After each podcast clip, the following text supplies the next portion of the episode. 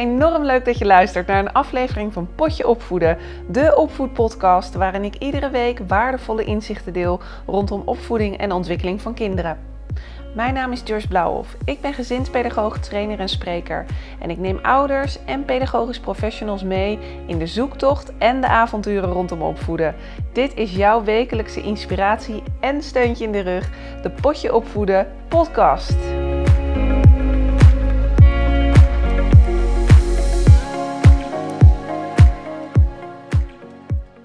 Hey, wat ontzettend leuk dat je weer luistert naar een aflevering van Potje Opvoeden. Deze week een aflevering over de pedagogische kwaliteit in de Nederlandse kinderopvang.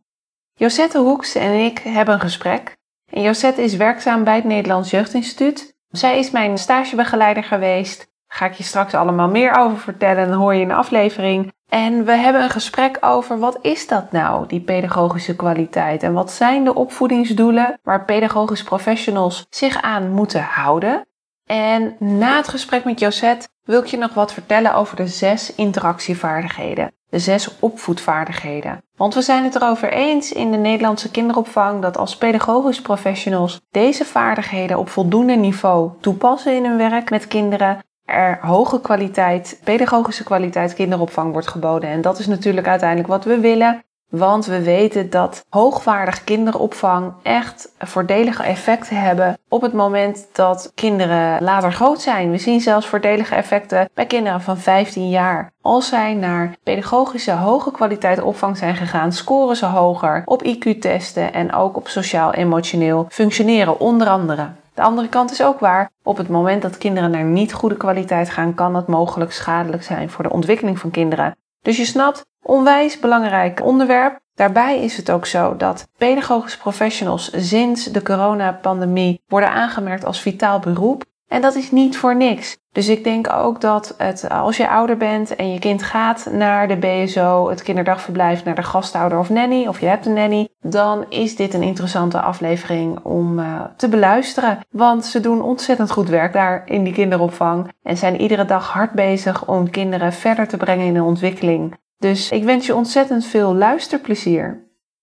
Een hele goede morgen, goedemiddag, goedenavond. Welkom allemaal bij een aflevering van Potje Opvoeden.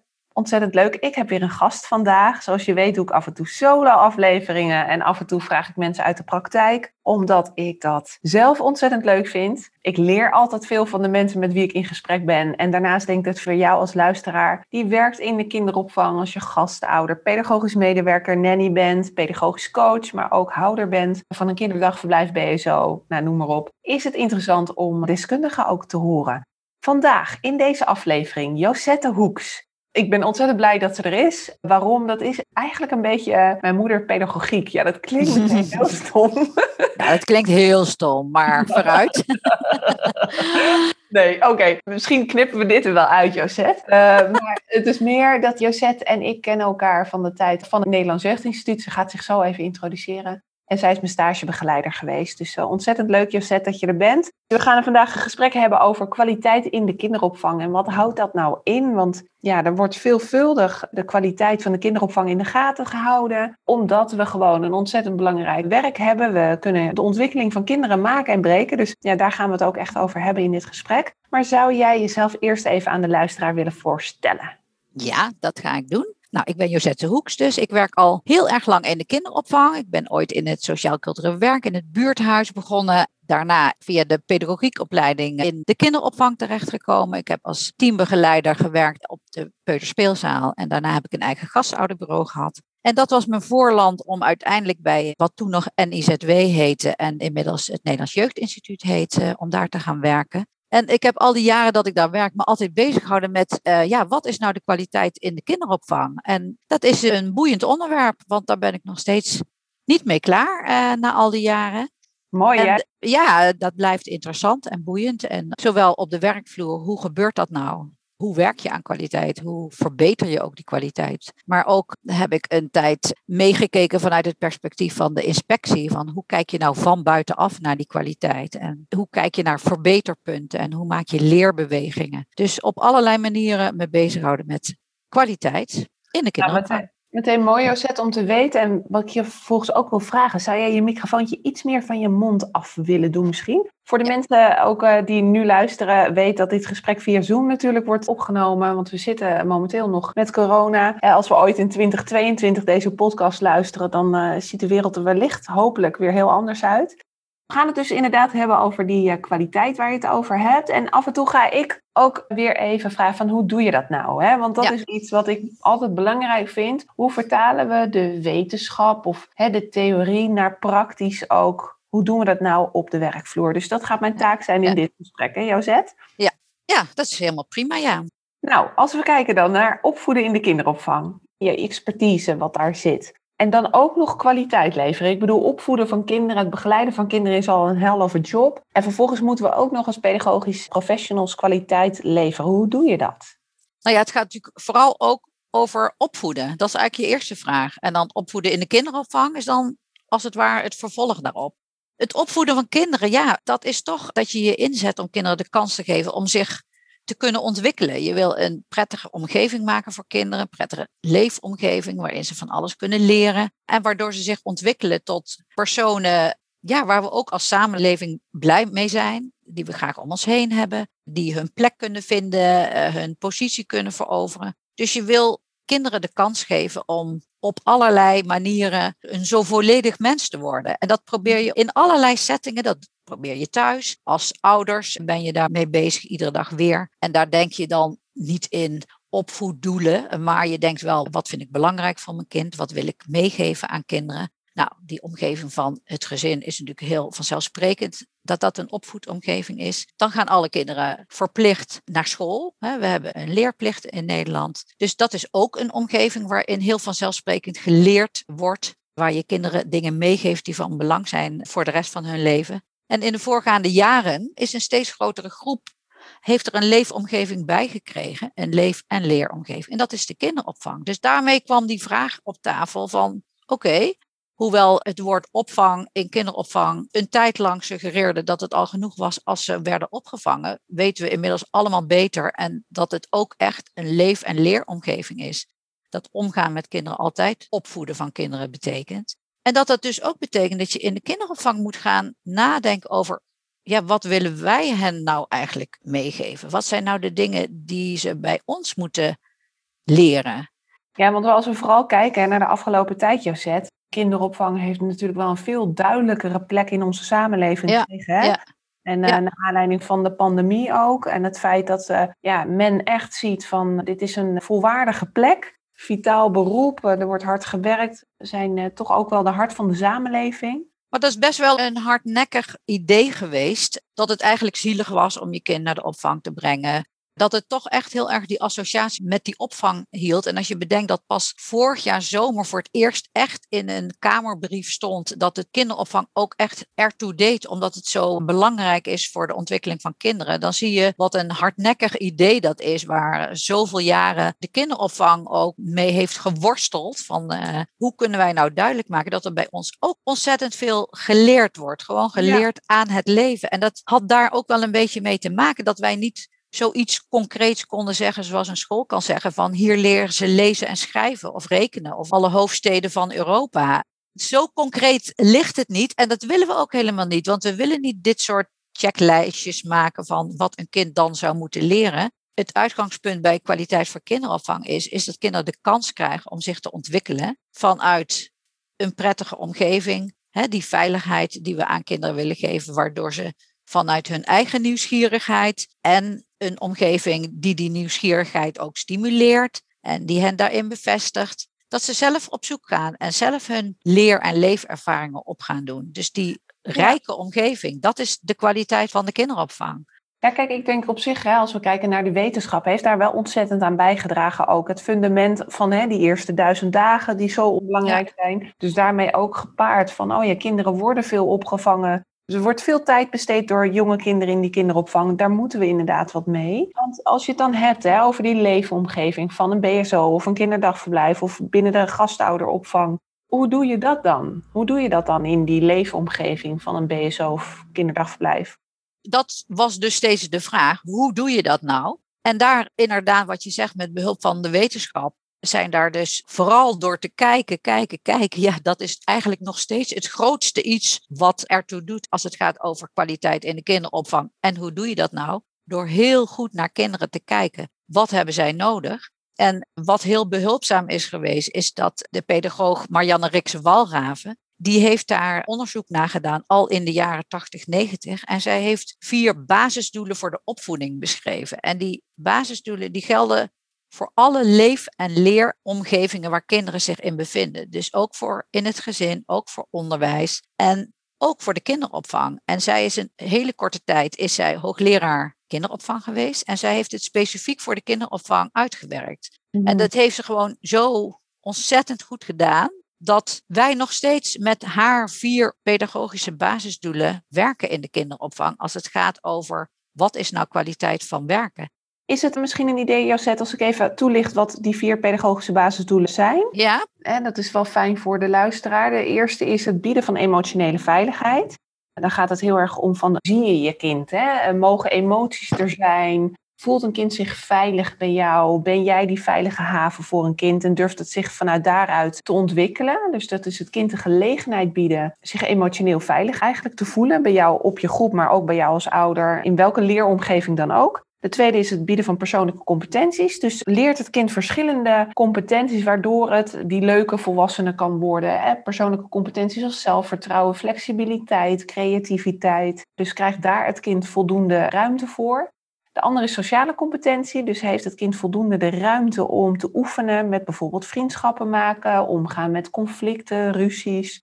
En de laatste is de overdracht van waarden, normen en cultuur. Dus in hoeverre hè, mag je zijn wie je bent? Heeft het kind ook weet van de verschillen, die diversiteit tussen mensen en heeft het daar dan ook respect voor? Dat is even in een notendop de vier doelen van Marianne Rikse Walraven. En de GGD die controleert daarop, zeg maar, binnen de kinderopvang.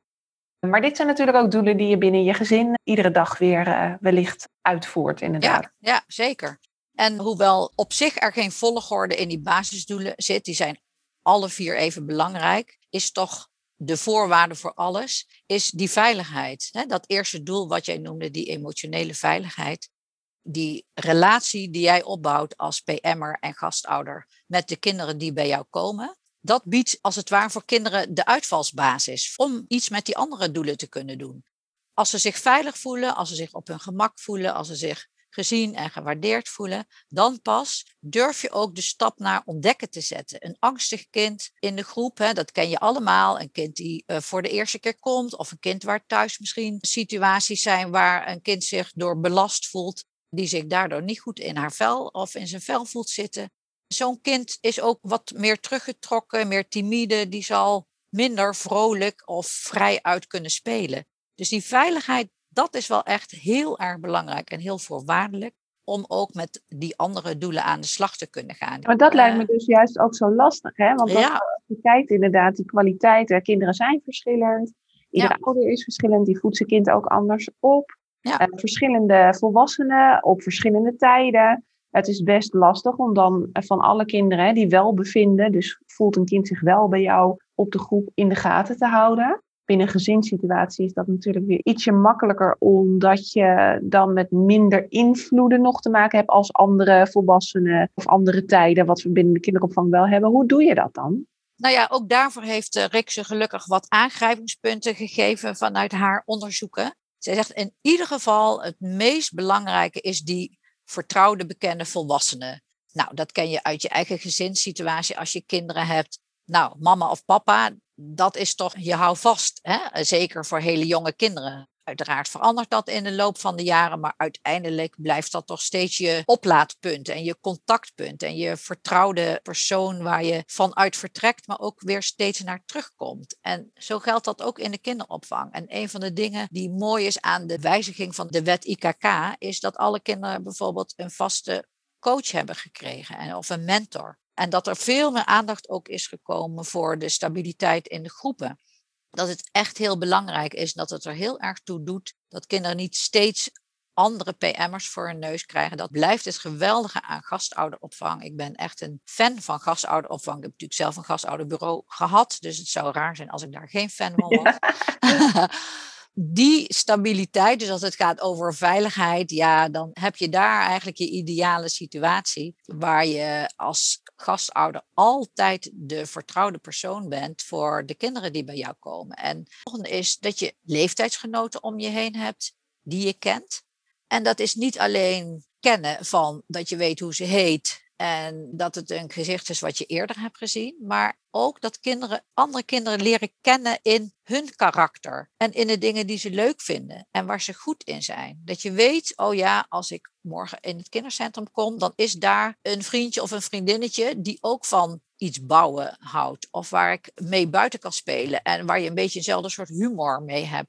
Dus ook daar zit een duidelijk aspect in van elkaar leren kennen, wat Mhm. verder gaat dan alleen maar de buitenkant, zeg maar. je eigenlijk zegt, Josette, is als eerste heb je dus die volwassene die een bekend gezicht is. Vervolgens heb je de kindjes bij jou, hè? Door de ogen van een kind Ja, gekeken. ja. Heb ik iemand om iedere dag eigenlijk leuk mee te spelen. En het, het derde ding?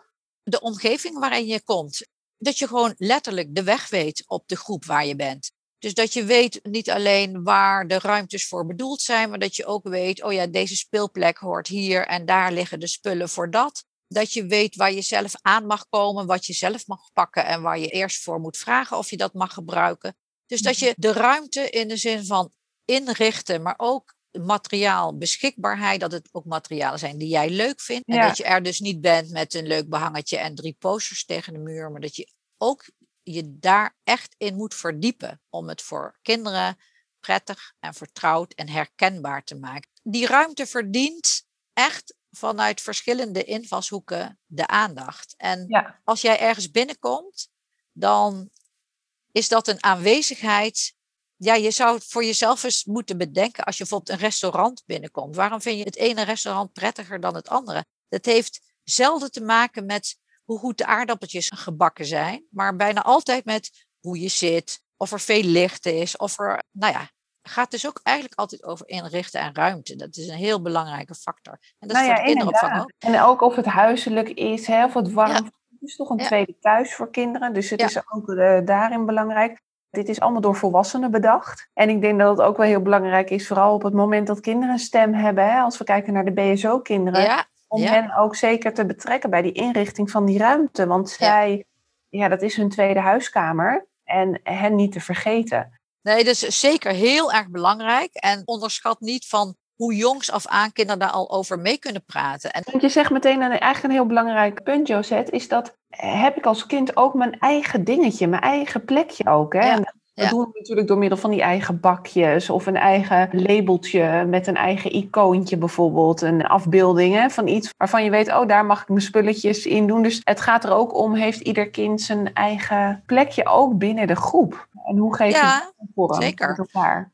zeker voor de hele jonge kinderen natuurlijk, is dat ook de eerste omgeving waarin ze in een groep komen. Ja. Vanuit gezinssituatie. Nou ben ik zelf opgegroeid in een groot gezin, dus het was al een soort groep waarin ik ben grootgebracht. Maar de meeste kinderen, zeker de kinderen van nu, die groeien op met twee, drie en heel zelden vier kinderen, maar dat is het dan. En dan kom je ineens op zo'n groep. Je ziet ook kinderen echt soms bijna verdwalen in zo'n groep. Omdat er zoveel is, zoveel wat ze zien, maar ook zoveel mensen waar ze mee van doen hebben. Ja. En het is goed om daar ook naar te kijken vanuit die kinderogen. Op kinderhoogte, maar ook vanuit kinderogen. En kinderen vinden het heel leuk juist om erover mee te praten. En natuurlijk op hun niveau en op hun manier. Maar dat er voor hen herkenning zit en dat het aansluit op wat zij leuk en fijn en belangrijk vinden, is gewoon ontzettend belangrijk. Weer terug op jouw eerste vraag van wat is nou kwaliteit? Je wil juist in de kinderopvang niet vanuit allerlei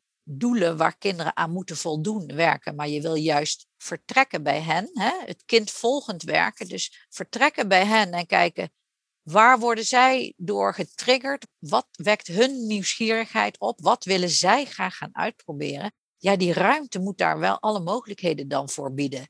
Ja, ik ben ook zo blij dat die tendens er nu is. Hè. Als ik kijk, toen ik al begon als 19-jarige in de kinderopvang, hè, toen was het nog groepsleidster, of groepsleider, wat je dan groepsleiding, hoe het werd eh, benoemd in de CAO. Dus je vertrok ook meer vanuit die groep. Hè. Er er was er een kind Ja. bijvoorbeeld die wilde niet buiten spelen. Nou, we gaan met z'n allen buiten, want het is nu buitenspeeltijd. Je ziet dat dat steeds meer is verschoven, waarbij nu de pedagogisch professional is. Dus we kijken meer naar de individuele behoeften van kinderen. En dat is ook wel heel belangrijk om dat welbevinden op je groep hoog te houden. En dat is ook wel heel belangrijk om dat welbevinden op je groep hoog te houden. Ja, en, en, maar dat is ook wel echt een grote klus. Dus in zijn eenvoud, hè, als je dan zegt hoe werk je aan kwaliteit, hoe doe je dat nou? Kijk, mensen zeggen wel zeggen mij, jeetje, jij werkt nou al zo lang daar bij het NJI en je houdt je al zo lang bezig met de kwaliteit van kinderopvang. Vind je dat nog steeds interessant?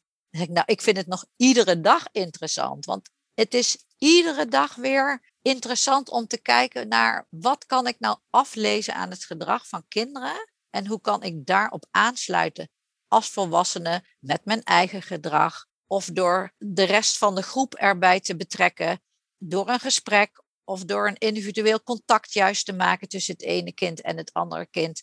Op zo'n manier dat ik het kind help. Dus dat het niet gaat om wat ik belangrijk vind op dat moment, maar hoe ik vanuit en door de ogen van dat kind en vanuit de behoeften van het kind op dat moment een omgeving kan maken die interessant is en die zowel veilig is als ook interessant en spannend is. Nou, alleen al dat. Ja, maar ik denk ook wel, als ik jou dan zo hoor praten, ik denk ook wel dat sommige kinderen geen kinderopvangkinderen zijn. Wij denken altijd maar dat kinderen in groepen opgevangen kunnen worden. Maar ik heb ook in de ervaring, hè, nu de jaren dat ik me beweeg in de kinderopvang, sommige kinderen zijn niet geschikt voor de kinderopvang. Hoe zie jij dat? Ben je het met me eens of zie je dat anders? Ben ik even benieuwd naar.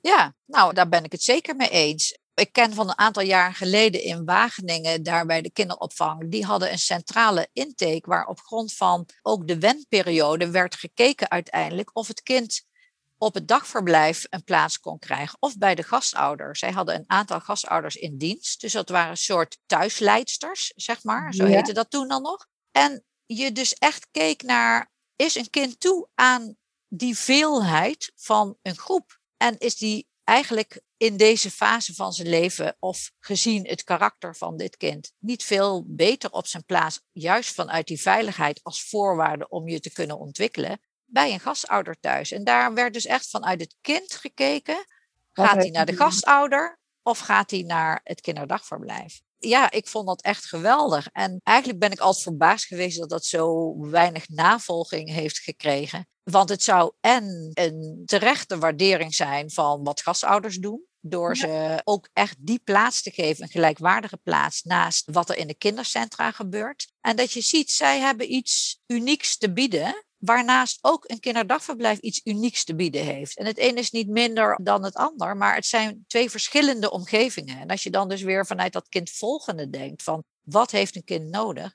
Ja, en dat is inderdaad vanuit het kind gekeken. We weten ook dat kinderopvang schadelijk kan zijn voor kinderen op het moment dat er geen pedagogische kwaliteit wordt geboden. We hebben het inderdaad net over die kwaliteit gehad. Als deze kwaliteit niet wordt gewaarborgd, dan kan dat dus wel echt schade toebrengen aan de ontwikkeling van kinderen. Weten we ook uit onderzoeken. Ja, ja dat is gewoon verschrikkelijk als zoiets wel uiteindelijk zich voordoet. Ja, je weet eigenlijk zeker dat dat voor bepaalde kinderen zo werkt. En die leren zich dus als het ware manifesteren en zich overeind houden, bijna tegen zichzelf in, in een groep. En ja, je kan zeggen, ja, als ze vier zijn, moeten ze het allemaal, want dan gaan ze naar school en dan zitten ze ook in een groep. En Dus zo kun je het ook zeggen, nou, het is een leerschool, misschien een beetje een harde leerschool, maar ja, op een gegeven moment moet het er toch van komen. Maar tegelijkertijd weet je ook allemaal en heb je allemaal waarschijnlijk de voorbeelden in je eigen praktijk als PM'er of als gastouder van kinderen, ja, waar het echt tijd voor kost om je open te stellen voor de omgeving. En als die omgeving dan heel vol en veel is, dan duurt dat gewoon heel erg veel langer. Ja, met het risico dat kinderen zich terug gaan trekken en zich ongelukkig gaan voelen. En dat is toch wel heel erg. Als je als ouder je kind moet achterlaten op een plaats waar hij zich niet veilig voelt. En voor een kind afschuwelijk om steeds maar opnieuw naar een plaats te gaan waar je je niet veilig voelt. Ja, inderdaad. Dus dan is een kind gewoon veel beter af in een een of andere, andere manier van opvang natuurlijk. Ik vergelijk het ook wel eens met mezelf. Dat ik denk, ik ben wel een sociaal dier. En tegelijkertijd, als ik dan door de ogen ook soms van kinderen kijk, dat slapen bijvoorbeeld in een slaapzaal met z'n allen. Ja, als je me nu in een hostel neerlegt, Josette, en ik moet slapen met veertien andere volwassenen. Nou, ik doe geen oog dicht, ja, denk ik. Ja. Uiteindelijk hè, gaat dat ook weer wennen. En dan, hè, dat is natuurlijk met kinderen ook zo. Ja, dan zie je dus ook hoe belangrijk de kinderopvang is. En hoe belangrijk die volwassene is. De, echt veel is in die voorwaarden. Hè? Het zorgt dat die vier pedagogische basisdoelen goed worden uitgevoerd. En dus ook die omgeving erbij goed is ingericht. Het is nogal een helft job zo. Uh, ja, hard, ja. hard, werken. Ja, ja, nou ja, maar dat is het dus ook. Dat is het dus ook. En het is ook belangrijk dat we dat onderkennen. En dat we zien ja, wat het allemaal vraagt om zo'n omgeving te maken. En ik vind het grappig dat je jezelf verplaatst, als het ware, in zo'n slaapsetting. Ik denk dat het een leuke exercitie is, ook voor een team, om eens een aantal van dat soort momenten te nemen. Een kind komt binnen. Nou, stel jij jezelf voor dat je zo ergens binnenkomt in een volslagen nieuwe omgeving met allemaal vreemde mensen. Ik heb ook wel eens met een jonge vader erover gehad dat ik tegen hem zei, hè, het aspect van stabiliteit in de groep. Ik zei, stel je voor dat jij een klus moet klaren, dat je een project hebt te gaan. En dat jij iedere dag, als je op je werk komt, maar moet afwachten wie die dag jouw teamgenoten zijn. Met wie jij dan die klus moet klaren. En de volgende dag kunnen dat weer anderen zijn en de volgende dag weer anderen. Hoe krijg je die klus dan ooit goed af? En hij zei, ja, maar kinderen zijn toch gewoon kinderen? Kinderen spelen wel met elkaar. Weet je, wij als volwassenen hebben soms de neiging om te denken dat kinderen zich altijd wel voegen. En het altijd overal wel leuk vinden. En altijd wel het ergens leuk hebben. Zet kinderen bij elkaar en het komt vanzelf goed. Maar dat is niet zo. Nee. Dat is niet zo. Over wat zijn nou de doelen dan voor de kinderopvang? Hè? Wat is nou precies de kwaliteit? De kwaliteit is dat we kinderen die ruimte geven. En dat hebben we inmiddels benoemd als betrokkenheid. Het gaat niet alleen over welbevinden, maar het gaat ook over betrokkenheid. Kinderen moeten betrokken zijn bij wat er om hen heen gebeurt. Ze moeten nieuwsgierig zijn, ze moeten er zin in hebben, ze moeten zich als het ware in kunnen verdiepen en kunnen verliezen. Zo'n omgeving willen we ook als kinderopvang zijn. Naast al die andere omgevingen waar kinderen ook in functioneren, zowel thuis als op de sportclub of in het buurtcentrum. Het is wel mooi wat je zegt, dat we blijven, het kind blijven toestaan om zijn eigen pad te ontvouwen. Ja, ja. Wat jij zegt, dat is dus een hele klus. Maar tegelijkertijd, want over dat aspect van kwaliteit hebben we het nog niet eens gehad. Dat is natuurlijk dat je naast ouders kan gaan staan. En met ouders hierover, die ouders heb je hartstikke hard nodig. Eh, want de kinderen zijn maar een aantal uren bij jou op de kinderopvang. Terwijl de ouder, dat is natuurlijk de echte basis als het gaat over het opgroeien en opvoeden van kinderen. Dus de ouder kan jou enorm behulpzaam zijn bij informatie geven over wat vindt dit kind nou leuk en wat is belangrijk voor dit kind. En hoe zorg je ervoor dat hij toch, ondanks dat het een moeilijke slaper is, dat hij toch die rust kan vinden om in te slapen. Wat heeft hij daarbij nodig? Hoe doe ik dat thuis? Andersom zullen ook ouders naar de kinderopvang kijken en zeggen: Jee, hoe doen jullie dat daar? Want bij mij thuis doet hij dit absoluut nooit. Of wil hij zeker dit nooit doen zo?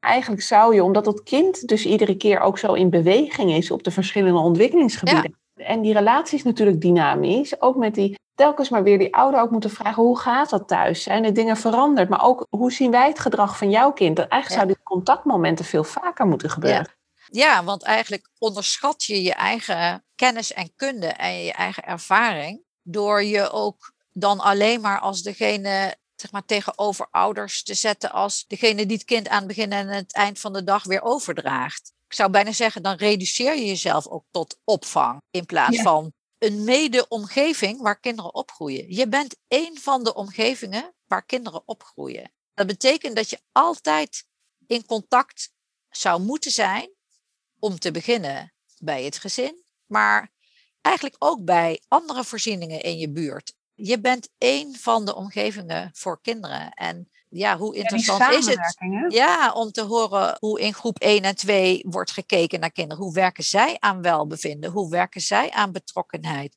Nou, en dat geldt op de sportclub hetzelfde. Hè? Daar gaan kinderen ook al jong heen of naar de scouting het is een ontzettend interessant gesprek. Dat is juist zo mooi aan die vier opvoeddoelen, zoals Marianne Riksen ze beschreven heeft. Die zijn van een algemeenheid, die heeft ze dan wel verder uitgewerkt naar de kinderopvang. Maar in basis, hè, zoals jij ze net zelf beschreven hebt, kun je ze in al die omgevingen neerleggen. En is het dus gesprekstof voor professionals en vrijwilligers en ouders, alle soorten van opvoeders om een kind heen. Ach, het is toch een geweldig leuk vak al te hebben. Nou, zo zie je maar. Hè. uh, ik, kan nog, uh, ik kan nog weer 30 jaar door. Uh, ja. Nou ja, tot aan mijn pensioenleeftijd is nog een jaar of drie.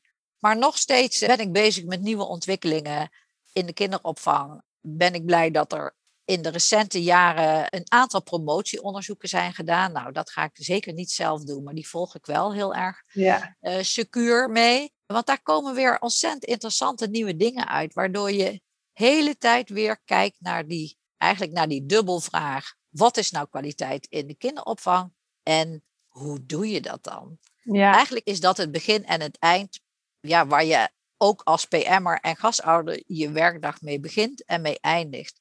Dat blijft interessant en uitdagend. En in die zin is het een ontzettend belangrijk en leuk beroep, maar vooral echt belangrijk voor kinderen. Heel belangrijk voor kinderen. Nou, ik denk dat dit ook een mooi einde is van deze podcastaflevering. Ik wil je ontzettend bedanken. Voor, nou, heel eh, graag gedaan. Nou, dit was het gesprek met Josette over de pedagogische kwaliteit in de kinderopvang. En zoals beloofd aan het begin van de podcast wil ik nog hebben kort met jou over de zes interactievaardigheden. Want Josette en ik hebben gepraat over die kwaliteit. Hoe staat dat in de wet omschreven? Welke opvoedingsdoelen heb je? Maar vervolgens gaat het natuurlijk praktisch gezien, hoe doe ik dat in de begeleiding naar kinderen toe? Nou, daarvoor zijn de zes interactievaardigheden ontwikkeld en we zijn het erover eens dus in de kinderopvang dat als je deze vaardigheden op voldoende niveau uitoefent, je goede kwaliteit opvang biedt. Laat ik starten bij de eerste. En de eerste vaardigheid is sensitieve responsiviteit. En dat betekent dat je gevoelig bent. Sensie betekent gevoelig zijn voor signalen die kinderen uitzenden. En responsiviteit betekent dat je er een respons op geeft, een passend antwoord op geeft. Dat aansluit waar het kind op dat moment zit. Het gaat om gedragingen als door je knieën gaan, op ooghoogte communiceren, emoties benoemen bij kinderen, woorden geven aan ervaringen van kinderen, een vriendelijke expressie hebben, een vriendelijke gezichtsuitdrukking hebben.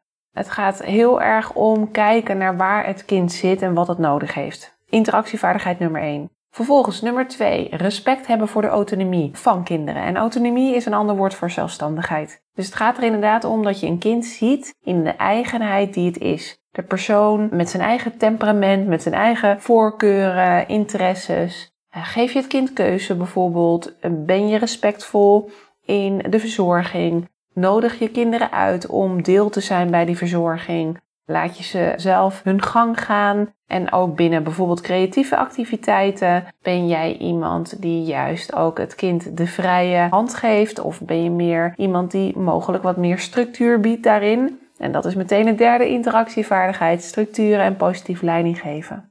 En dat is een vaardigheid. Eigenlijk, ja, dat respect voor de autonomie is ruimte geven aan kinderen. En structuur bieden is grenzen stellen, want kinderen hebben kaders nodig. En dan gaat het ook om, zit er een structuur in jouw dag? Nou, hoe ga je om met het corrigeren, het ombuigen van gedrag van kinderen? Hoe geef je leiding aan een groep kinderen bijvoorbeeld? Dus dat is vooral in die derde interactievaardigheid structuur binnen en positief leiding geven. Vervolgens komen we bij praten en uitleggen.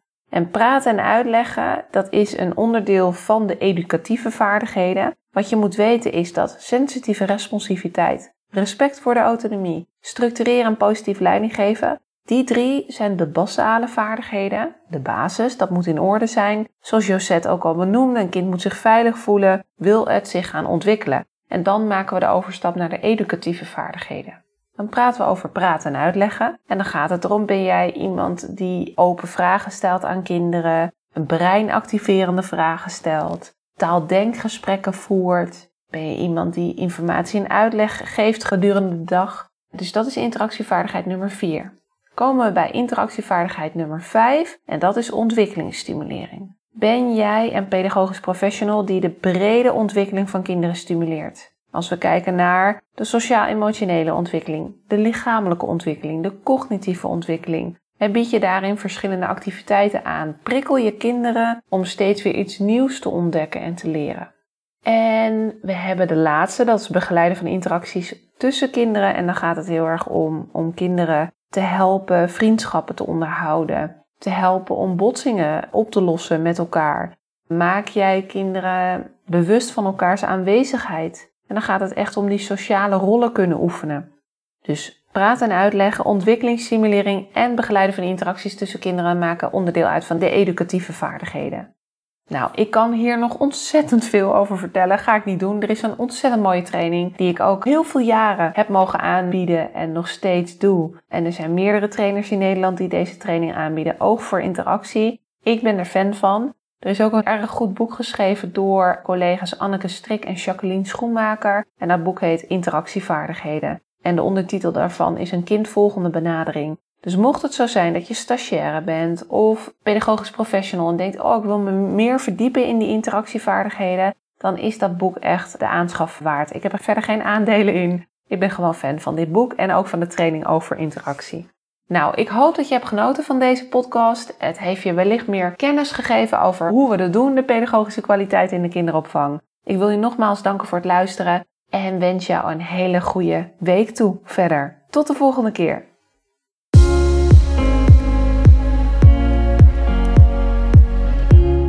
Hey, wat ontzettend leuk dat je hebt geluisterd. Bedankt daarvoor. Nog een paar dingen die ik graag met je wil delen. Wil je alle afleveringen overzichtelijk onder elkaar? Abonneer je dan op deze podcast. Klik in jouw podcast-app op de button subscribe of abonneren en je ontvangt dan automatisch een berichtje als er een nieuwe aflevering online komt. Mijn missie is om zoveel mogelijk ouders en pedagogisch professionals te helpen bij het opvoeden van kinderen. En om mijn missie te bereiken, helpt het als jij een review wilt achterlaten via de app waarmee je deze podcast luistert. Ken je nou iemand voor wie deze aflevering interessant is? Dan zou het fijn zijn als je hem of haar deze aflevering doorstuurt, door bijvoorbeeld de link te kopiëren in Spotify. Ik zou het ook gaaf vinden als je een screenshot deelt als je deze podcast luistert en deelt via social media.